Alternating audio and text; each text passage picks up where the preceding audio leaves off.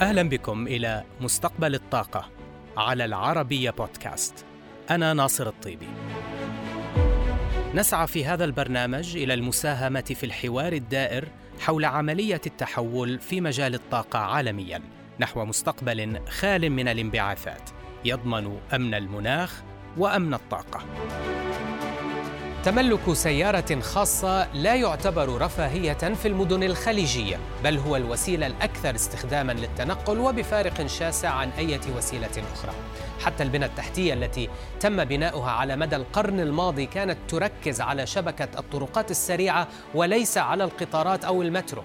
بحسب تقرير لشركة الاستشارات استراتيجي أند تشكل السيارات الخاصة 91% من حركة التنقل كمعدل لأربع مدن خليجية وهي الرياض ومسقط والدوحة ودبي. النسبة الأعلى في الرياض 95% والأدنى في دبي 74% لنقارن هذه النسب بأربع مدن عالمية هي لندن وبرشلونة وستوكهولم وسنغافورة.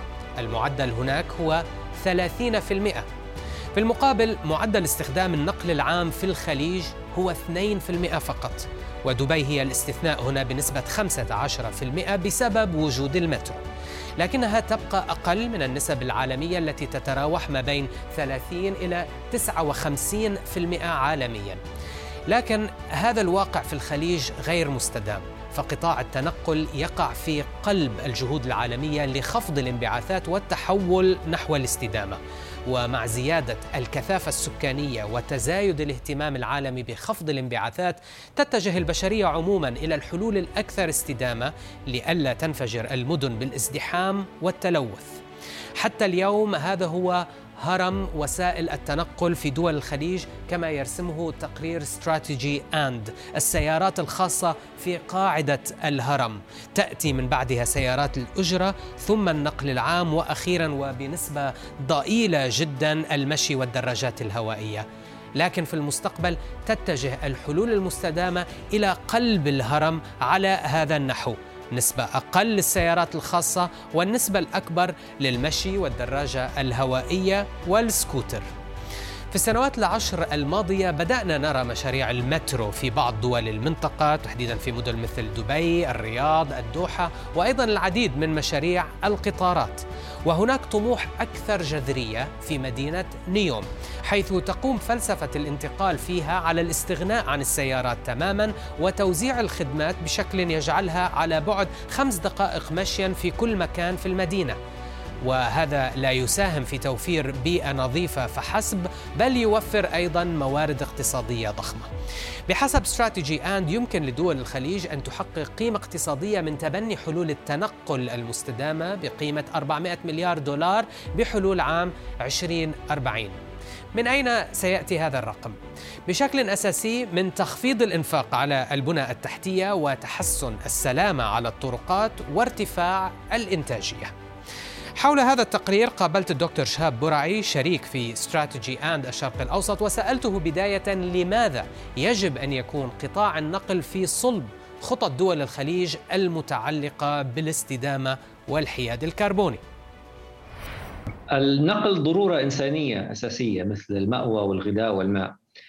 و25% من الانبعاثات الكربونية في المدن آه، من قطاع النقل. يعني ما في حياد كربوني بدون هذا القطاع. آه، طبعا هناك فوائد أخرى آه، تتمثل في تسهيل حركة الأشخاص والبضائع وهذه ينتج عنها وفرات اقتصادية إنتاجية أعلى فاعلية في البنية التحتية وفوائد صحية وتحسين مستوى المعيشة بصورة عامة. فهذا قطاع حيوي جدا واستدامته لها فوائد من ناحية الانبعاثات الكربونية وفوائد أخرى أيضا. قامت دول الخليج بإطلاق عدة مبادرات مرتبطة بالنقل المستدام خلال السنوات القليلة الماضية، ما أبرزها؟ لك أن آه، تعدد آه، تعددها ونضيء بعض الشيء على أبرزها. أي دول الخليج قامت بمشاريع كبرى في مجال النقل، آه، نذكر منها مثلا مترو الرياض اللي بدأ التشغيل الابتدائي له قريبا. مترو الدوحة أيضا جاي. طبعا مترو دبي أقدم المتروات في في في المنطقة. في أيضا نقل عام يشتغل على الكهرباء يعني منظومات للحافلات الكهربائية في عواصم خليجية زي أبو ظبي وعواصم أخرى. وانتشار بصورة كبيرة لممارسات مستدامة مثل مشاركة المركبات ومثل التنقل الجزئي أو ال micro mobility آه، يعني نراها الآن في عواصم خليجية آه، وفي دول وفي مدن خليجية كبيرة. لكن بالرغم من هذه المبادرات لماذا لم تستطع دول الخليج أن تحقق تقدما واضحا على صعيد آه، النقل المستدام؟ في آه، آه، ممكن علاقة قوية ما بين ما بين المواطن العربي بصورة عامة والمركبة الخاصة. فالمركبات الخاصة أكثر وسائل النقل شيوعا في المنطقة. وطبعا ينتج عنها انبعاثات ثاني أكسيد الكربون ازدحام مروري. وهذه كلها تحديات تعيق المنطقة. لكن السلوك الحالي هو الاعتماد على المركبات الخاصة بصورة أساسية والنقل العام والدراجات والمشي والأشياء هذه الصديقه للبيئه أكثر هي آه، وسائل نقل ثانوية يعني المركبة الخاصة هي هي هي القاعدة.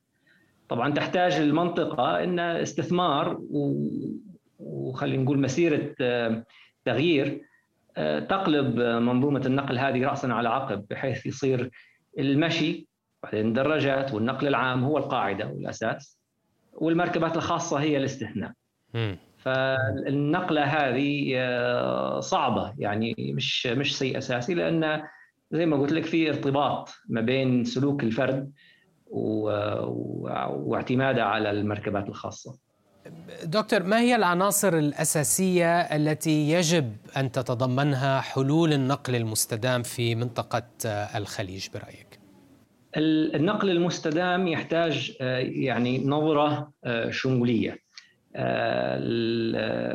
الحلول لازم تتضمن النقل العام آه، واعتماد أكبر على النقل العام آه، لازم تتضمن آه، حلول لمشاركه المركبات تتضمن أيضا حلول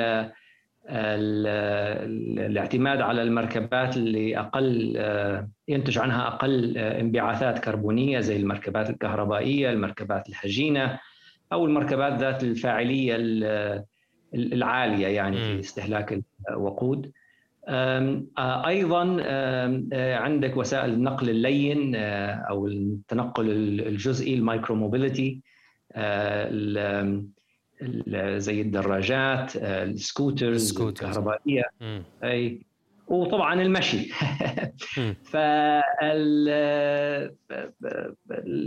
هذا يحتاج لإعادة النظر في آه، فكرة آه، يعني تصميم المدن والاربن ديزاين والبنية التحتية اللي نحتاجها في المدن بصورة أساسية بحيث يصير في نقلة من زي ما قلت لك الاعتماد بصورة كبيرة على المركبات الخاصة وبناء المدن على أساس إنها مدن تحتاج عشان تتنقل فيها لمركبة خاصة لمدن مختلفة ومدن حديثة عصرية أكثر. أه، دكتور شاب هذه الحلول التي استعرضتها أنت الآن ما العوامل الممكنة اللازمة لتحقيقها برأيك لإحداث هذه أه، النقلة أه، التي نتحدث عنها في الموبيليتي وفي التنقل؟ هي أساسها نقل نقلة فكرية ونقلة فكرية لطريقة يعني التعامل مع آه، البنية التحتية فالصرف على البنية التحتية الآن آه، مركز على المركبات الخاصة. ف آه، في بنية تحتية لازم تكون موجودة. في تقنية حديثة لازم تفعل. آه، فيه آه، آه، سياسات سياسات عامة للنقل للنقل في المدن.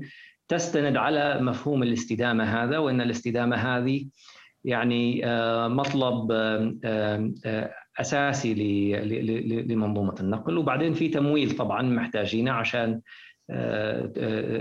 نمكن النقلة هذه ونخلق الحوافز للاستثمار في في في أوجه النقل المستدام.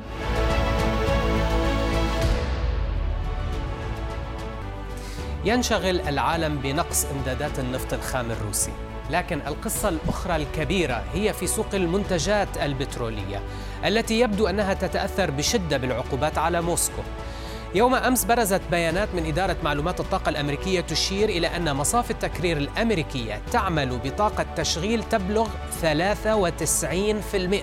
وهي الأعلى منذ ما قبل جائحة كورونا.